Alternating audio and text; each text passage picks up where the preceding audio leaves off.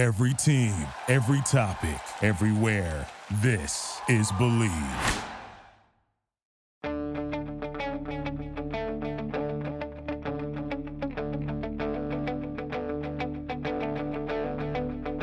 Ich warte seit Wochen auf diesen Tag und tanz vor Freude über den Asphalt.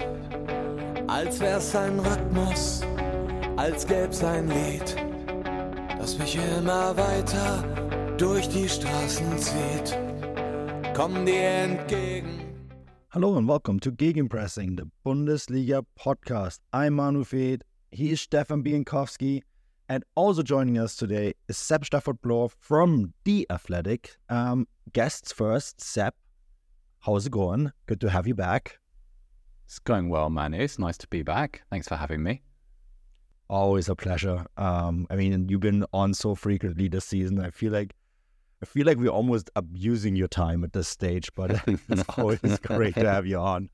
Uh, I'm really looking forward. We have lots of great things to talk to uh, talk about today. So um, yeah, I'm really looking forward to have you back on the show. And then of course, Stefan, how is it going? How was your weekend been?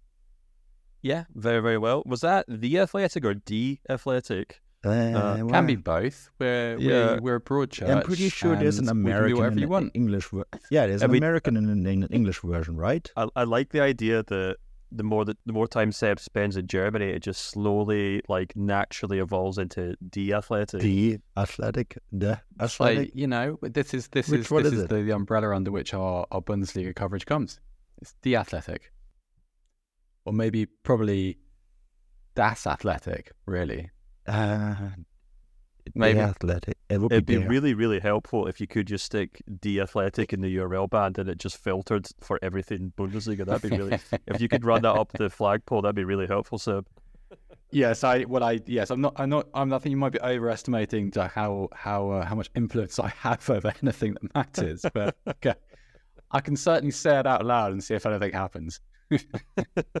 I'm actually really struggling which arti- article to put in front of this. It's kind of an odd one. I know it would be Das New York Times, so there you go. I think it would be Das Athletic. Not to correct See, your German grammar, but I'm not 100% sure. This is why we are not sponsored by Duolingo.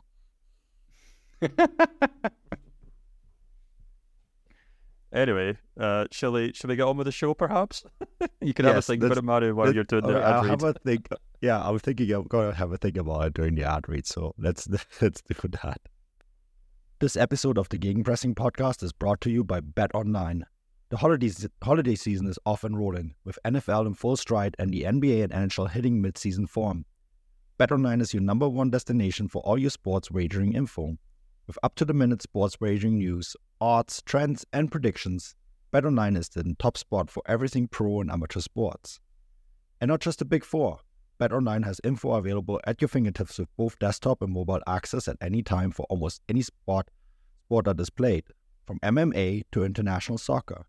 Head to the bet head to BetOnline today and remember to use our promo code BLEAV, that is B L E A V BLEAV for your 50% welcome bonus on your first deposit. BetOnline, where the game starts. All right, guys. Well, the Friday fixture. Um, we can probably just talk 30 seconds about that because I watched this game um, with a bunch of friends in Seattle who don't have much contact with the Bundesliga, and I was definitely ashamed. Uh, because, you know, the, the, the you know what the issue was with me for this game is that obviously everyone expected Bayern Munich to win this game, and um, Harry Kane, of course, produced the goods as he so often does, right? But I don't know how you guys felt about this, but this Köln performance, especially in the last 10, 15 minutes, they made it way too easy in many ways uh, for Bayern Munich. I understand that Bayern Munich are very good and all that, right? But if you're only down by a goal, you would you you should probably throw everything but the kitchen sink at them, right? Just to try to get a point. Because like who cares in the end of the day if you lose 2-0 or 3-0? Um, a 1-0 with just 10 minutes to go, that should be an invitation for you to at least try. And I don't know, Stefan, how you felt about this, but I just thought this Köln performance, there was just a, just no urgency. at all. Yeah, I mean, this is something that tends to happen fair bit in the Bundesliga, and it's something that we talk a lot about. Uh, you know, whether it's Bochum or Darmstadt against Bayern, and yeah, maybe you could you can add Cologne to this. I mean, these are obviously teams that are all struggling for relegation. Perhaps they feel like they have to pick their battles.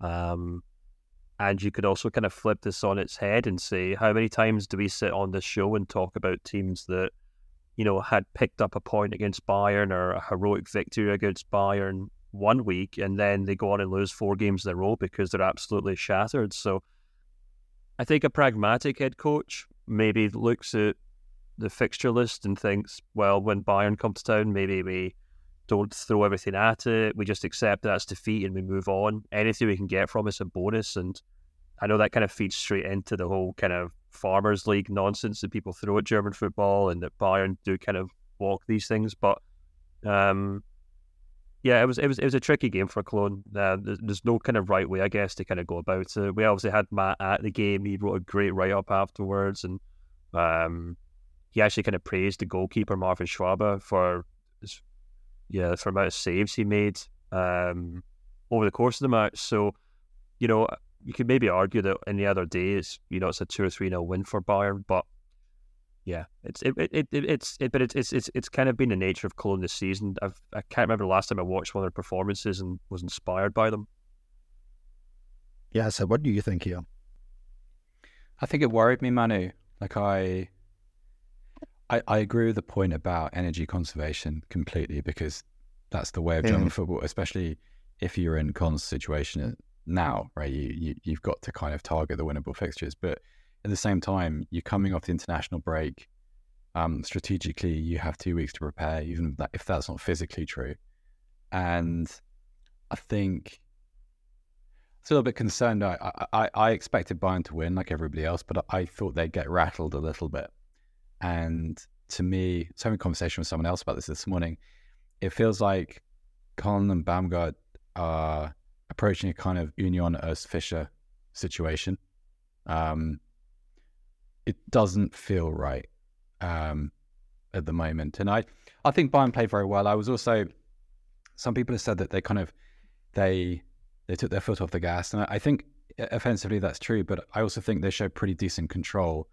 Um, which uh, behind some of their results and performances has been a little bit lacking at times, um, especially in the sort of the, the first half of the first half of the season, if that makes sense. Um, yeah. They were they looked very vulnerable. They didn't really control the ball.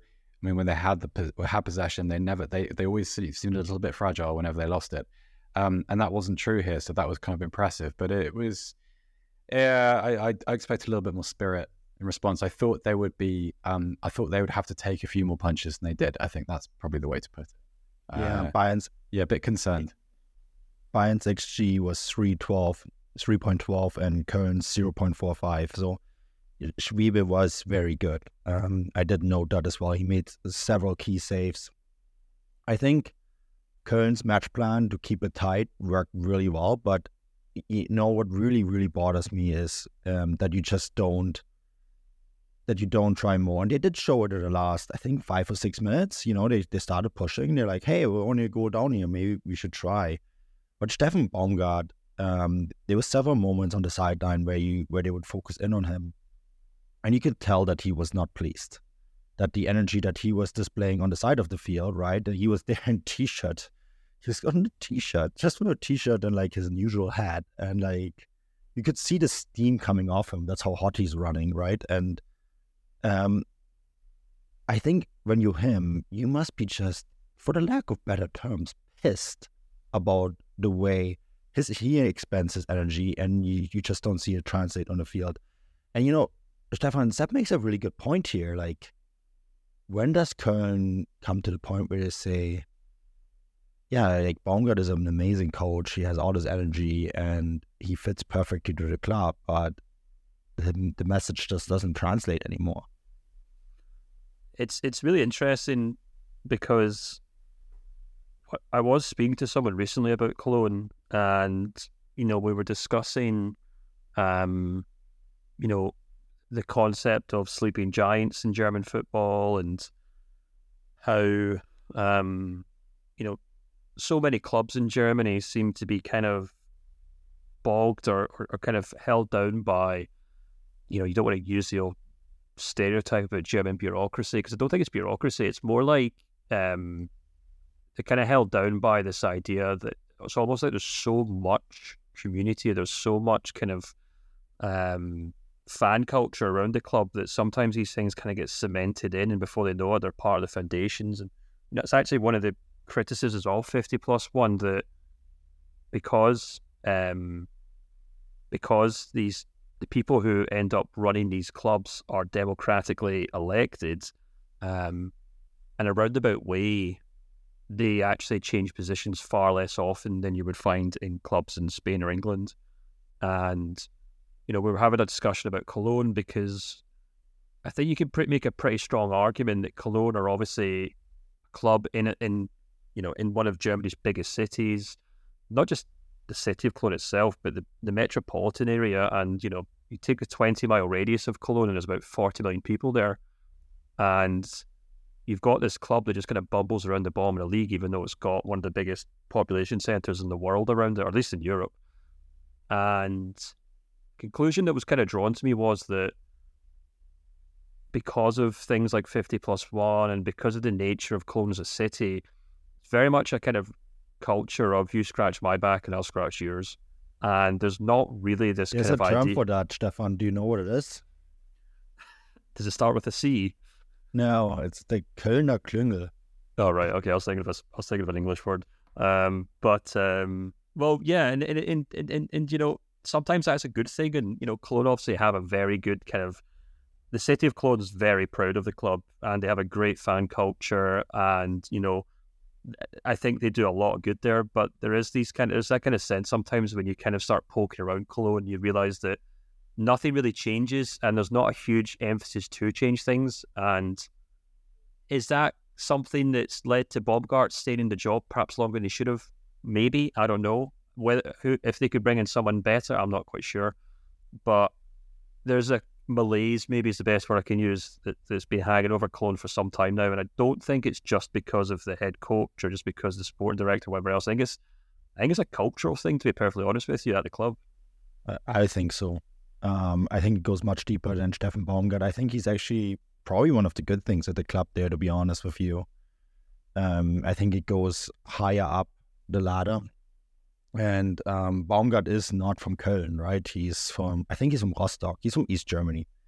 Anyways, um, so like he wouldn't really be involved in the Kölner Klüngel is essentially, you know, to give you a rough Bavarian translation, we call it the Rhineland Mafia, which is the Rhineland Rhineland Mafia, right? So like it's essentially a group of Cologne business people that control everything.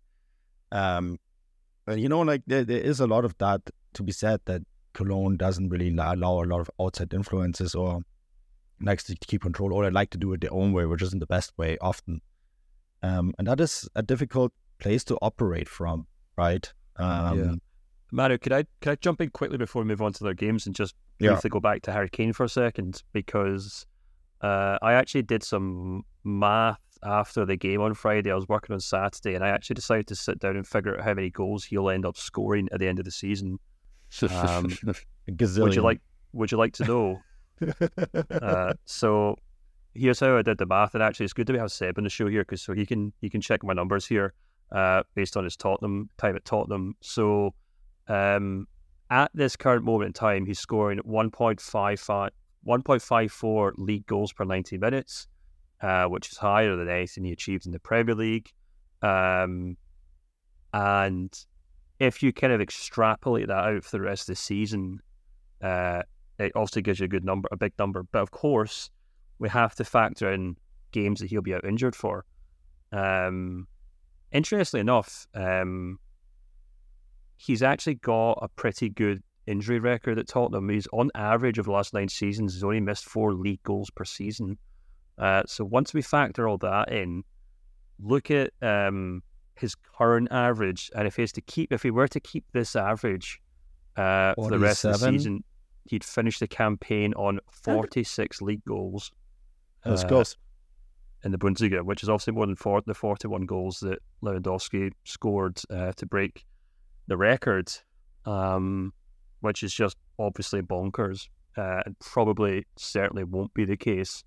Um, but if anyone's wondering what kind of average you'll have to maintain from here to the end of the season to beat Lewandowski's record, it is 1.34 goals per 90, which um, honestly is a number that I think even Lionel Messi would blush at. So, I mean, I'd be interested to see if he can. I'd be amazed if he can, but uh, that's the kind of numbers we're talking about right now. He needs to stay fit, right? To get there. Or did you factor in the average of four games he's going to miss? Yeah, that's factoring his four injuries that are set to that could happen between now and the end of the season based and on rest as well. He's gonna Yeah. get rest at some point. Well, if he's Um, chasing that, if he's chasing that record, he might not want any. Yeah, the- the other thing that I need you need to factor in too is that I think sooner or later Bundesliga defenses are gonna queue in. Right. Yeah. I mean, the, you saw the same thing with Haaland, who went on this berserk run at the very start. And his his clip is still incredible. I mean, you did just did that piece on that on Transfermarkt, right? I think it's one point one three for Haaland, right, at the moment, which is like Uh, yeah, in, the, in England, yeah, yeah. yeah, at the moment, right? Uh, Which is still incredible. Um, but it is significantly down from what it was at the start. I think sooner or later, defensive defensive units will queue in. Um, Kane is probably still going to score more than a goal a game on average, but you know, it, I think the average will come down. What do you think, Seb?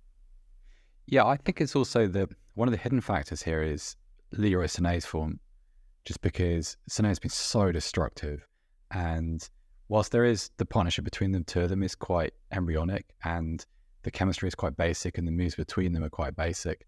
I think from a um, from a defensive standpoint, the proposition that Bayern um, give you is just so much more difficult to face when you're when Sané's playing well. Like factor in Musiala and how he benefits from um, the way the ball is carried or where you know Kane drops into midfield. Um, you start adding in performances of players like Gnabry as well, um, maybe Thomas Müller later in the season. I mean, that's kind of um, what a useful player to have.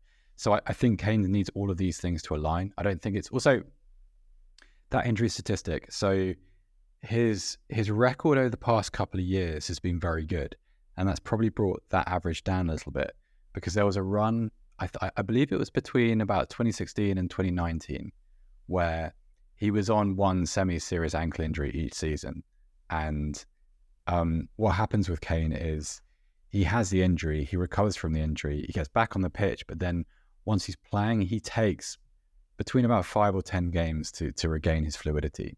Um, he's one of those players um, historically. So I think his durability is fine. I just think um, I also think um, it's going to depend upon what Bayern do in January. Like for instance, if they if they go through January and they don't add to their midfield, if, if for instance they don't go back in for Palhinha and solve that number six issue, and more importantly, just shut the narrative up a little bit around that, um, then I think it's going to be kind of unhelpful just generally from a team perspective. Um, so we'll see. But I, I, I honestly, I, I- think I'll do it. I think I'll do it quite easily, actually, because I, um, not to denigrate the fantastic goal scorer that Robert Lewandowski was, I just think Harry Kane's a much better footballer. Um, I think he's he's Lewandowski's equal as a as a finisher, but as a an all round player, there's no contest really. Um, I don't agree with that. Ooh, edgy. Okay, I- let, let's have it out. I think Leo, I top Lewandowski was incredible. Like from a ball controlling perspective, and he was he's faster. And I think there is that statistic is out there that he like Lewandowski was a much faster player. I think prime Lewandowski, maybe Harry Kane is still going to hit it because Lewandowski is like what four years older, right? Yeah, and Lewandowski didn't really hit it until he was thirty-one ish. Um, but like prime Lewandowski as a footballer, he could do things from an athletic perspective that were just unreal. Manu, think of it as a think of it as a component in your side, right? And Totally. I'm, I'm Yeah. not saying wrong. I just this is the way I'm. Um, this is the prism through which I'm viewing it, in terms of like not what he's able to do physically necessarily, but what he means to your team and the kind of the butterfly effect of his contribution. I, I just Right. I, I don't see a world in which I would ever take Lewandowski over Kane. At, in, at that's a very different argument. That's a that's a very different. That's the one. I, argument maybe I expressed it wrong in the first place. That, that's yeah. the one I'm kind of Okay, making. I, think. I can get on board with that. Um, Yeah. I think that Kane is a better team player. I think it allows your team to do more. That's the thing. Like I think. hmm Um, Okay, I also that feel is a- like yeah, yeah. If you phrase it that way, then that's a completely different argument, right? I just think it's an, from an athletic footballing perspective. I think that Lewandowski is the more talented. And ooh, that I um, don't agree with. Like I, he's- I but, like he, he could do things that just like they were Zlatan-esque, you know. And like when you see it live, it's just like Robert did what now? And Kane is so much more effective, but his footballing, actual footballing skills are more basic. But his basic skills are at such a high level that it just is very effective. The, the, See, the, I- the I different think, types of um, the different types of players, though, aren't they? I mean, Kane or Lewandowski was a pure number nine, whereas Kane's maybe something between a nine and a ten now, and that's kind of where he's kind of stepped up to be a world class player. I think in the sense that he can kind of drop back, and that's obviously allowed Bayern to have guys like Leroy Sané playing directly off him, which is something that Bayern just couldn't do with Lewandowski to the extent that more or less by the time he'd left, you had other forwards in the team complaining about how they had to be the players that set up the goals for Lewandowski rather than being able to combine with them for, him to set them up, much like Kane now does for those players. Um, but it, it, it, it, I mean, it's it's a, it's obviously an entirely hypothetical, and you know, I think when I think about what both player what both players bring to a team, um, I'd say their finishing's probably about equal, but in terms of actual presence in the box, I actually think probably Lewandowski has more physicality.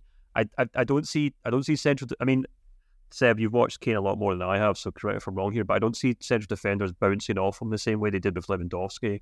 Um, and you know, you could argue whether that's important or not, I guess, depending on your team and your tactics. But look, they're, they're different players with different um, different attributes. Um, I think that Kane is more likely to make your team better than Lewandowski, if that makes sense. So, but that goes into impact and not pure talent.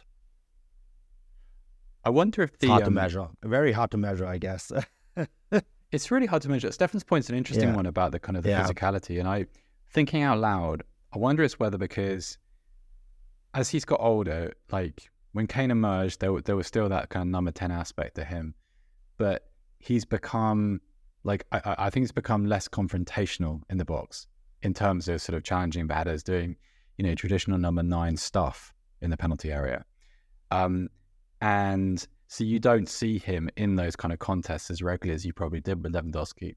I also think, and, and this is something I got wrong for a really long time in England, but I think when he, when he came through, I was quite guilty of looking at him as I, I, I, judging him kind of on the basis of his aesthetic rather than actually what he was Yeah, doing with the ball. So he would he would do I made that things, it's mistake. I was definitely guilty of that too.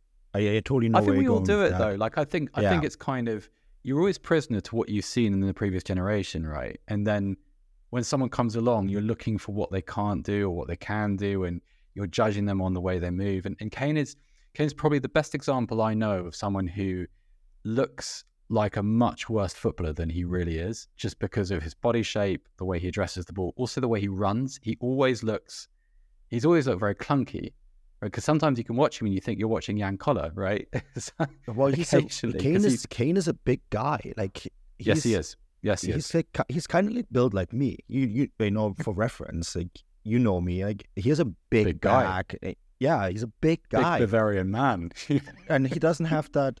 But like that's the difference between Lewandowski. I think they're almost the same height, but Lewandowski is very thin and athletic, right? It's quite willowy, isn't he? Yeah. and so he he also that's why Kane doesn't have that speed, right? And also I think why he drops uh, so deep uh, and tries to be effective that way because he simply doesn't have the same athletic ability to be as quick as Lewandowski. And I think the injury history plays a role here too. Lewandowski was is hard to break, right? Like he doesn't have injuries ever. Um, so like he does have that ability to be just a little bit more uh, willowy, I guess, uh, more you know fluid. Um, so yeah, it's a, it's a really interesting debate. guys, Um, we we one said that we we were did not to expect spend. to have on the show.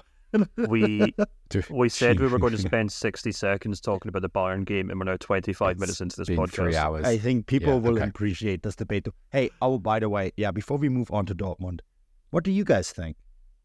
Just leave it in the comment section. Kane or Lewandowski? And then maybe we'll make a bigger show about this because I think this is fascinating. But we do need to talk about Dortmund. This episode of the Gegenpressing podcast is brought to you by Bet Online. The holiday, holiday season is off and rolling, with NFL in full stride and the NBA and NHL hitting mid-season form. BetOnline is your number one destination for all your sports wagering info. With up to the minute sports wagering news, odds, trends, and predictions, BetOnline is the top spot for everything pro and amateur sports. And not just the big four. BetOnline has info available at your fingertips with both desktop and mobile access at any time for almost any sport sport that is played, from MMA to international soccer. Head to the bet head to BetOnline today and remember to use our promo code BLEAV, that is B L E A V, BLEAV, for your 50% welcome bonus on your first deposit. Bet online, where the game starts. Um, they come back victory against against Gladbach. It looked terrible to start the game with. Uh, Seb, I think you were there, right? yeah, yeah. So yeah. It was. what happened? How did we go from 2 0 disaster to 3 2 at halftime? Well, I, I think. Well, in order, we got to two 0 because uh, Dortmund were ludicrously passive. If you look at both goals, um, two really good goals. Lovely run by Rocco Reitz, good ball from Alassane Pléa. Uh, similarly, really nice bit of technical football um, from Kane for the second goal. But come on, like how many touches are you going to allow a player in the penalty box without actually making a challenge? And so they kind of Dortmund found themselves in a. It wasn't that Dortmund did anything wrong. It was that Dortmund didn't do anything for that first sort of 20 minutes. And they just found themselves 2 0 down. And then, actually, to be honest with you, it's kind of the same old story because if you look at the if you look at their comeback, certainly the first two goals of it, it is typical of, of BVB under Terzic, which is your moments come from individual expression, right? So the Sabitzer goal is really nice bit of skill from Julian Brandt, really nice bit of skill. Like this, just classic Brandt, the way he goes past his player and it stands up to the far post. Um, and the second goal is, hey, uh, this is an interesting question for both of you actually, because I didn't know that Niclas Füllkrug had that finish in his locker. We, He has when every I finish it, in his locker. He's I- still I most I- I- under. I, I, I'm not going Um, to interrupt your flow, your your propaganda, but okay. I'm a I'm a I'm a I'm a big Niclas Füllkrug fan. I think the Niclas Füllkrug is really unlucky that his skill set as a number nine was basically not in demand for the, in the Bundesliga over the last ten years.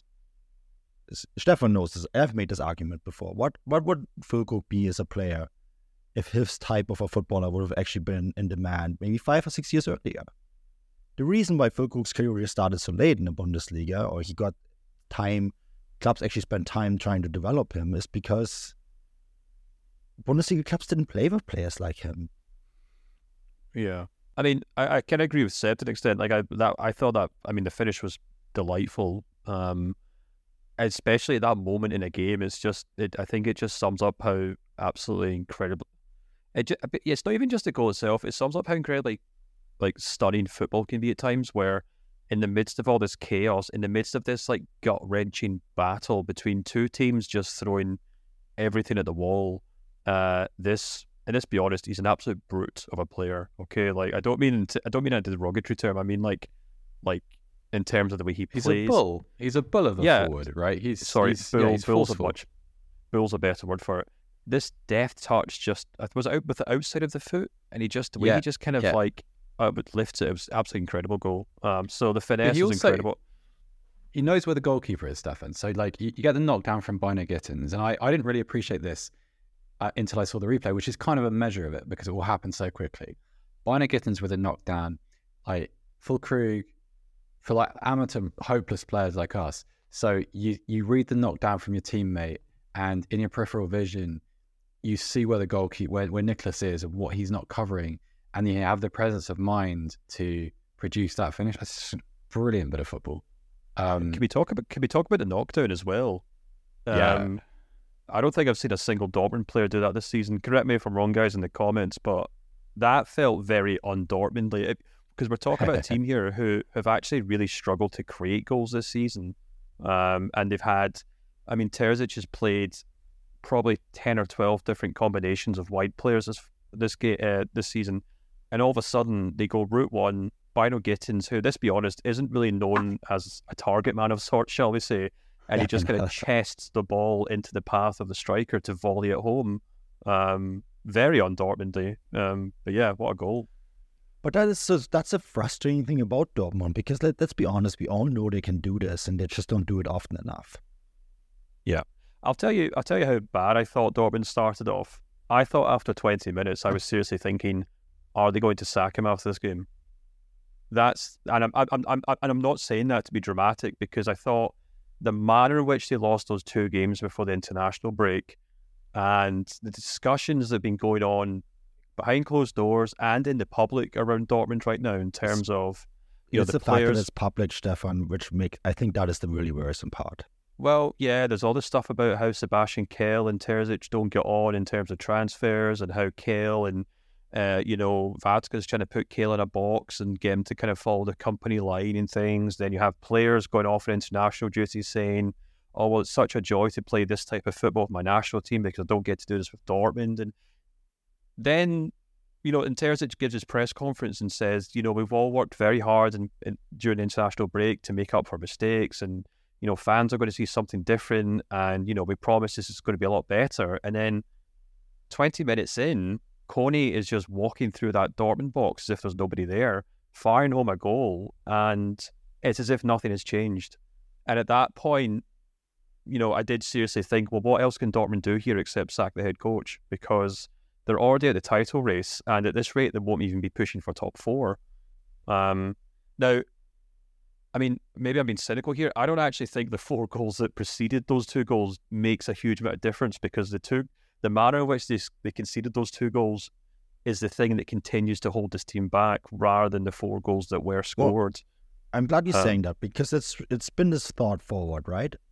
If they play like this against uh, Milan on Tuesday, which is the big game, which will define a big part of the rest of the season, because bottom line is they beat Milan, they're through to the next round of the Champions League, right? Um, they don't beat Milan or they lose that game, um, they have to basically beat PSG on the final match day of the group stage. Um, so there's a lot at stake. But guys, like uh, Stefan, because you already have this narrative in your head, a performance like the one against Gladbach, you go down 2 0 against Milan, that's game over. Yeah, it's it's.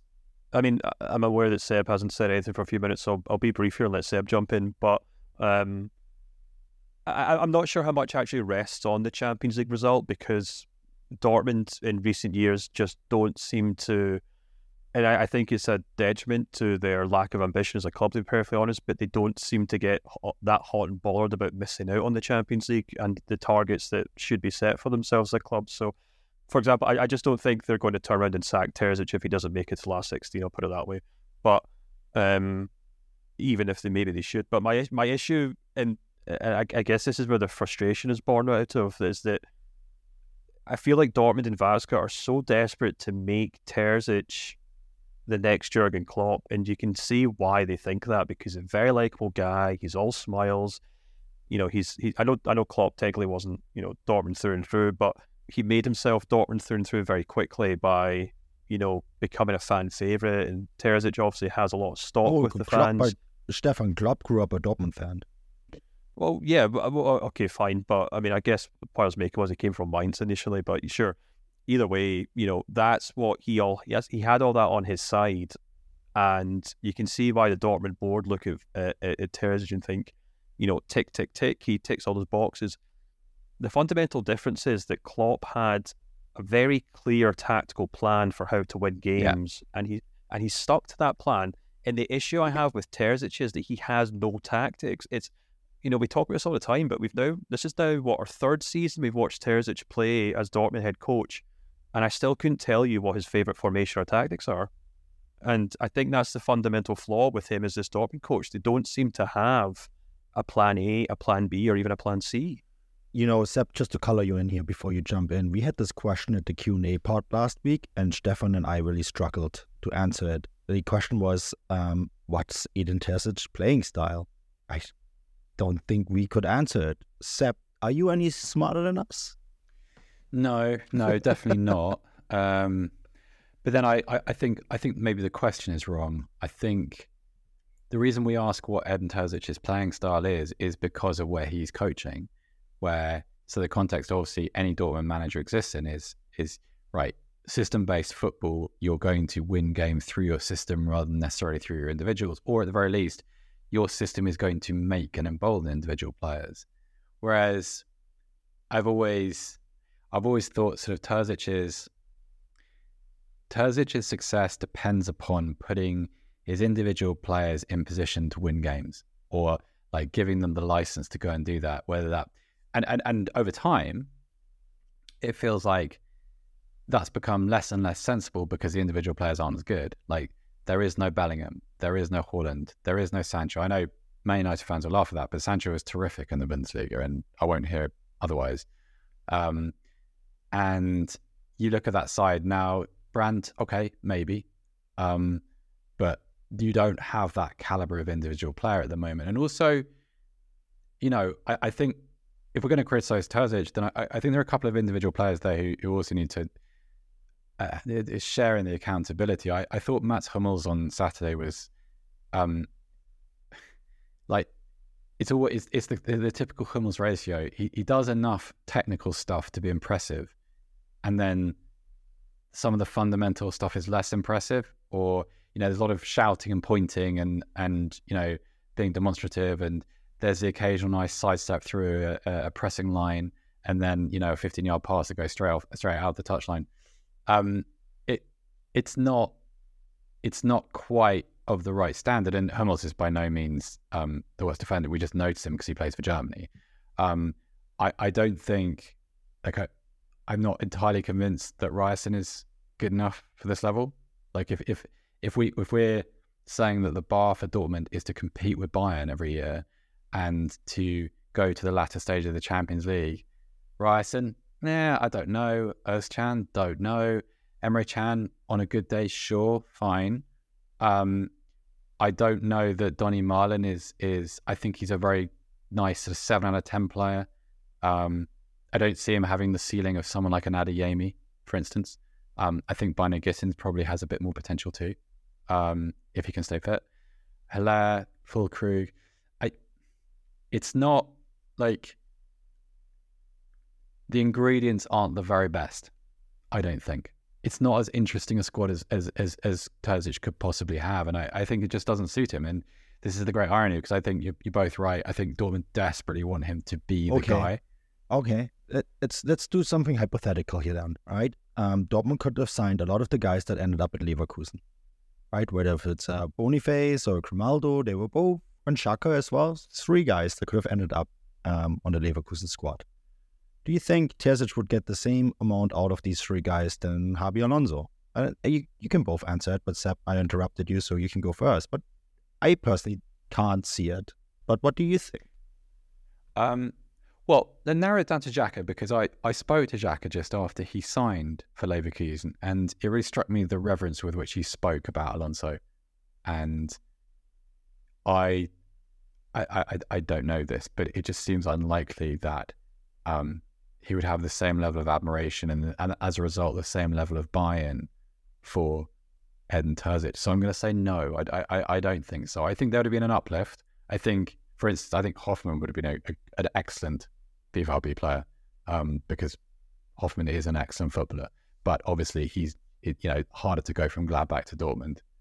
Um, but uh, no, I don't think so. I, I think they all went to the right place for their careers. Do you know, do you know the, the difference between Leverkusen and Dortmund there, specifically with Xhaka, is that, um, and, and I agree, I actually spoke to Xhaka too recently, and when you ask him why he moved there, he'll happily spend 10 minutes talking to you about this, the intricacies of what Xabi Alonso asked him to do every game.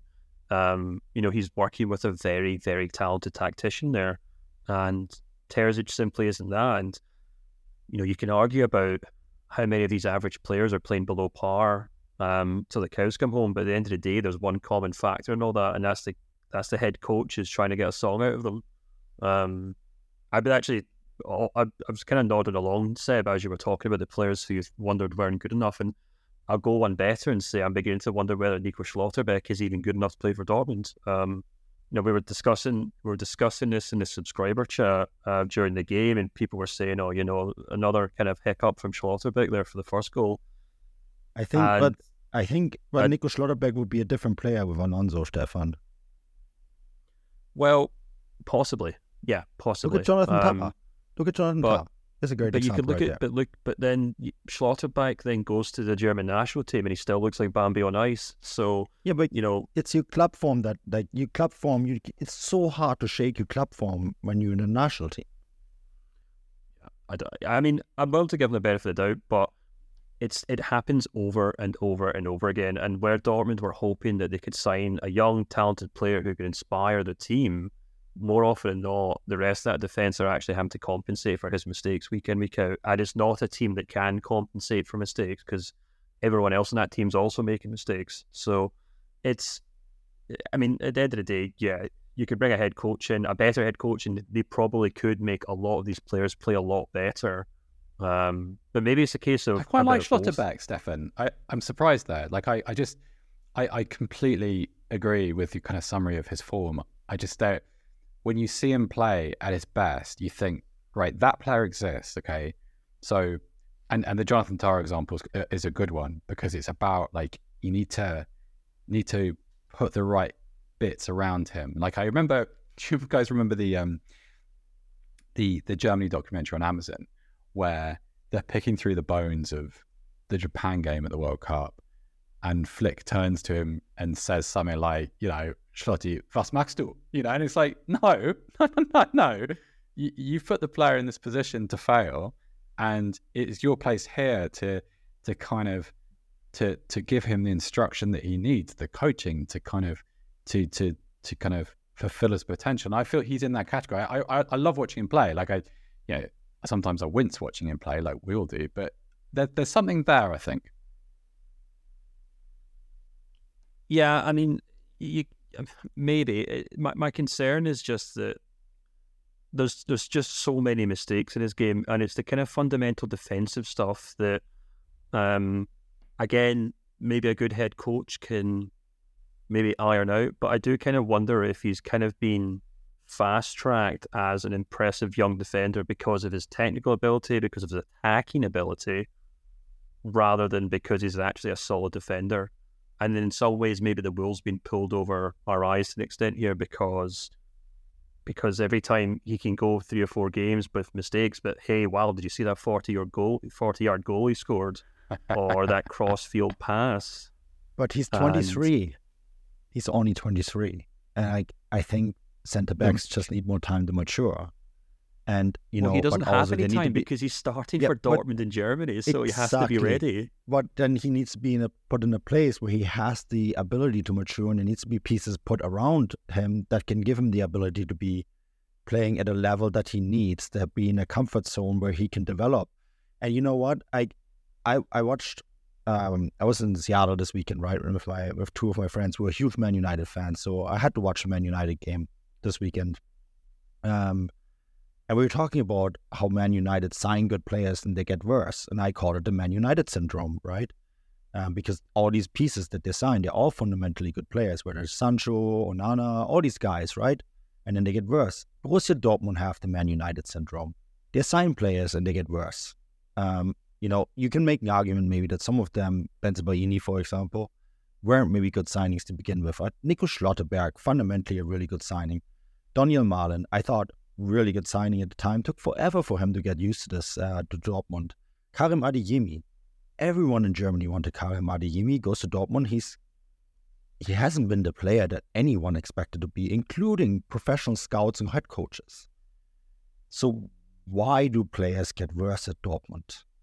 Why do they? Why are they not able? Rather than right when you when you look at your potential, there's a there's a bottom and there's a top. And players that go to Dortmund with like uh, range and potential are more likely at the moment to hit the bottom rather than the top. And why is that? That's because the surroundings and the, the environment that they are being placed in is just not good enough for them to reach that level of potential that they that they can all fundamentally play at. Is that a is that a harsh criticism on my part, or what? What do you guys think? Silence. Feel free to jump in this. I think Seb answered the question already. It's it's it's the coach, or maybe it's the it's, yeah. it's the it's the it's the players that have been I, signed. Well, I I would I would say it's both because it's like if you're you know there's two problems, right? Is that Adeyemi's great example, Manny, because uh, I was like, yeah, I, I thought Adeyemi would already be a superstar. Uh, I, I, thought he was a fantastic player um, when I watched him play in Austria like when he when he kind of periodically drop onto the Champions League radar, you just thought, God, this guy is you know going to be something. Um, now, if a player doesn't succeed, or or if a player doesn't kind of um, evolve in the way that you think, he, it's it's the wrong player being treated in the wrong way, and they're both factors, aren't they? Like you you, you need to have um, your talent ID needs to be aligned with whatever your coaching staff will intend to do. So you, it, it it feels weird and it, and it, kind of it implies that there's something wrong systemically within the club in terms and of, he was a Rose signing um, too right? Adeyemi yeah, was signed exactly. and Rose was still in charge. Well I actually did a whole newsletter on why Adeyemi doesn't work and I basically came to the conclusion that he's played in the wrong position he's played in the wrong system. Terzic doesn't really seem to know what to do with him. Um, in my opinion, Adeyemi a second striker. He's not a winger, or it, it, maybe you can play him as an inside forward, or or better yet, even a number nine. Uh, he's a player who has to play off of other players, and you know Adeyemi um, or Terzic tends to play him as a winger and asks him to hug the touchline where he's completely useless, and it, it almost boils down to that kind of Sunday league mentality, like, oh well, that guy's fast, stick him on the wing and see if he can run past the fullback and swing a ball in which is just not anything that Adeyemi has ever done. Um, and actually, that's funny you bring up both of you bring up Man United and Sancho because I actually think that's the fundamental issue with Sancho at Man United too, where he's been asked to play as a winger when he's actually an inside forward. But anyway, that's a discussion for another day in a, different podcast. But um, yeah, to bring this back, as a podcast now, series, though, that issue I would say, rather than just yeah, a single podcast. We're going deep. We're going deep today. It's great. Yeah yeah, deep without really probably answering any of the questions, but it's fun all, all the same. Um, but yeah, I mean, weirdly enough, um, they now go into a game against Milan, who I think, if I'm not mistaken, are missing Rafael Leao uh, through injury or maybe suspension. I can't remember. I think it's injury. Um, and you know, we've talked about this before, Manu, in the show, where you know, if if if if, if we all agree that Terzic maybe doesn't have um, a rule book, shall we say, that he follows or uh, doesn't take a proactive approach to tactics. To his credit, he has looked more comfortable in the Champions League because he's just accepted that Dortmund are playing bigger teams or richer teams and that they have to set up defensively to try and combat that. And it's not looked pretty, it's looked very boring. Uh, and against PSG, it was positively dull and, and, and turgid to watch, but has allowed them to pick up decent results, particularly against Newcastle. And they didn't look terrible against Milan uh, in the first leg. So, in a kind of paradoxical way, we could sit here for half an hour saying how bad Dortmund have, been, but I wouldn't actually be surprised if they beat Milan this week. well, they tend to do that, right? Like in the Champions League, uh, we had we had this. We were all like, well, I I didn't think uh, going into the Champions League season that Dortmund will not qualify out of the group. Um, but you know, many did, um, and I, I understand why because this is a really difficult group. Um, but you know, I think we were all surprised of what they did against Newcastle twice, going in, especially going in with the form that they had, right? Um, so they tended to surprise us when when we suspected the least, like when they lost to Bayern, and then I said to you, remember I said to you, Seb, now they're gonna go and beat Newcastle, and that's exactly what they did, which is so weird. Um, but yeah, um, this Newcastle game is going to be really interesting. And Leao was out because of an injury, Stefan. Um, I just checked it. Um, um, was suspected to be out or likely to be out, I guess is the, the actual wording. Um, interestingly enough, if Dortmund beat Milan and PSG beat Newcastle, that group is done. Which is wild. Um, but yeah, I guess uh, because this is a bit of a preview, then what do you what do we expect? I, I think that Dortmund are going to sneak a win here. Uh, Stefan, what do you think? Um, God, what do I think? I think trying to predict what Dortmund are going to do is suddenly is, it's clearly become a fool's errand. Um, and it's impossible to predict what we're going to get from Dortmund. Um, I think, I, I mean, I still think fundamentally that defense causes them so many issues. Um, I think Terzic will set up defensively to try and kind of, kind of smash and grab uh, result, if you will. Um, I think it'll be a very tight match. Uh, I really do. I think I think there's a big difference between them playing Milan in Champions League and them playing Gladbach at home, who they're expected to throw everything at from the first whistle. So I think they're probably better set up for this match in a weird way. So I, I think they could get a result. Yeah, I do. I do. Bizarrely enough. I think Dortmund win. I I think Milan are way below what they were when they won the title. Um, they're not as convincing. I think we, we talked about Leao. Well, Leao's a good example of someone that's kind of fallen off his level a um, little bit, I would say. Um, I, I, I, I, completely contrary to everything we've said over the past 25 minutes, I just think Dortmund are better. Um, and that's not a comment about Italian versus German football. Don't come after me, Serie A ultras on Twitter, please. But um, genuinely, I just think they have better players. They'll be stronger. Uh, it's in Germany.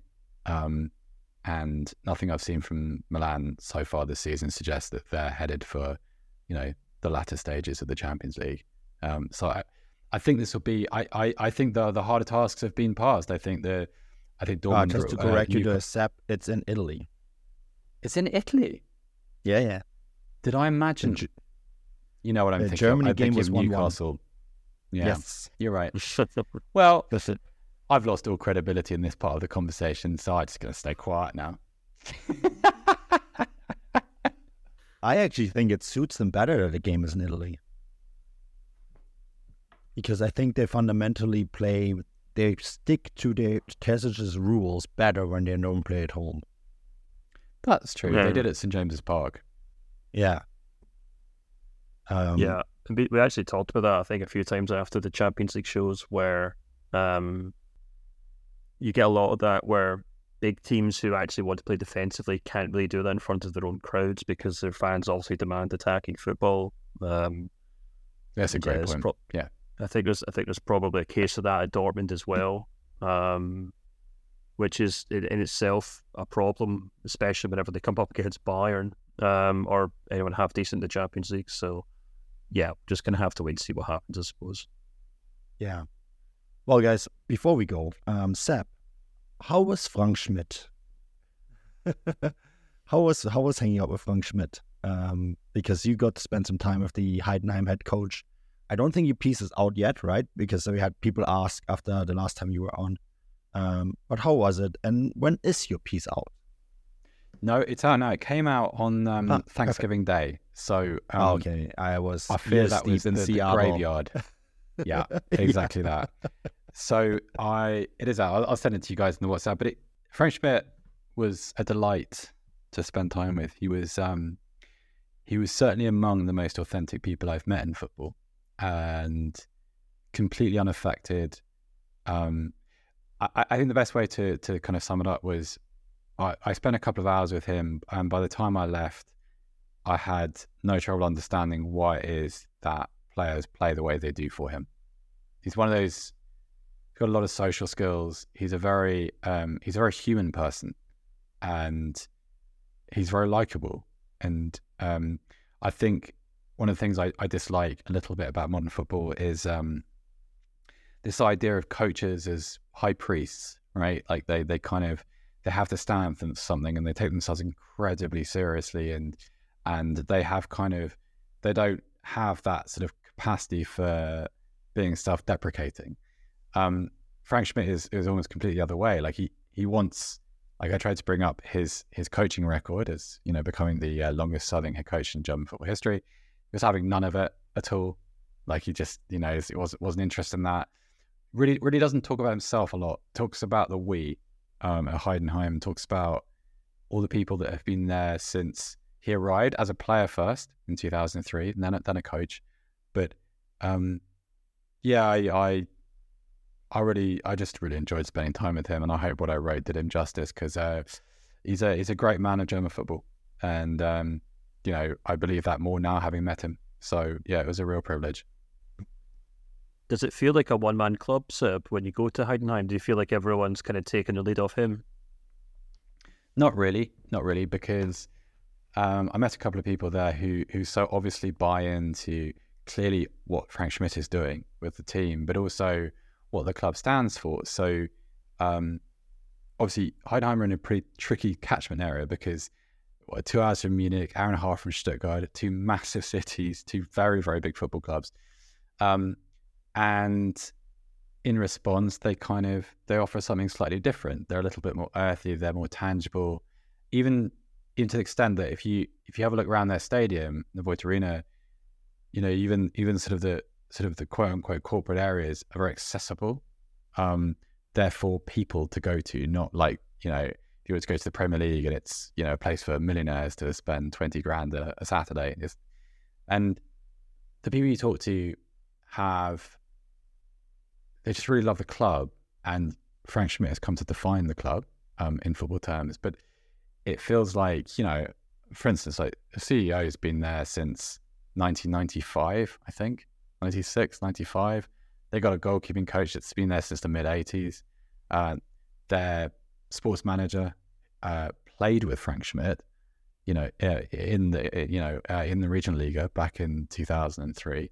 Like so, my point being is that um, it's a it's a great story in a lot of levels, and Frank Schmidt is kind of the first person to point to all the other people who have contributed to it, um, and sort of direct your attention away from him towards them, and it, it's um, you can't help but root for them, uh, given where they've come from, all they've achieved, and one of the things that I got to see was um, he showed me the video of from inside the coach when they arrived back in Heidenheim um, on the night they won promotion. So they drove back from Regensburg, and um, there were six and a half thousand people in the in the car park waiting for them, and it was like gone midnight. So there's just all these sort of red flares, and you know, and it, it, it was, you know, Frank had his phone out, and um, and uh, you could hear all the players celebrating and dancing around him, and you could see how much it meant to him.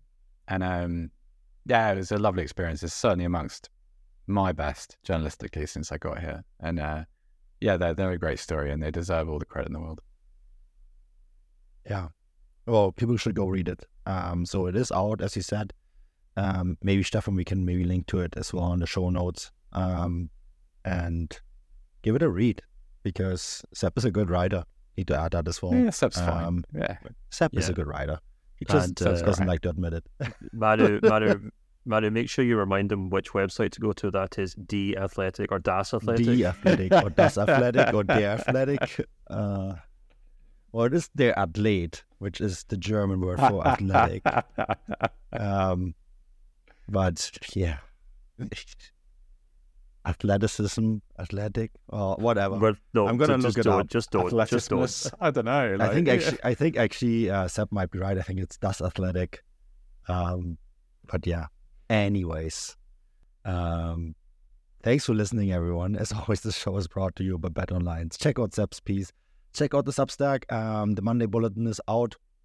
Um, obviously, Stefan and I both are going to have our individual pieces out too. The bonus shows, uh, transfer show coming still, and then of course we have Champions League week, so Champions League recap later this week, and then yeah, both Stefan and I will be in Germany next week. Um, I'm planning to go to the Bayern game on Saturday, so there will be something from that. Um, so yeah, until next time, auf Wiedersehen.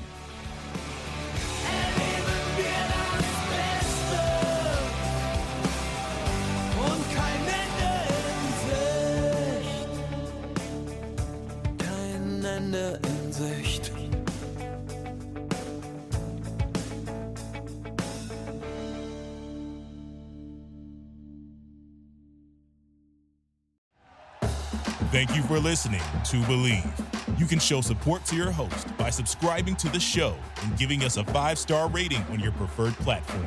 Check us out at Bleav.com and search for B L E A V on YouTube.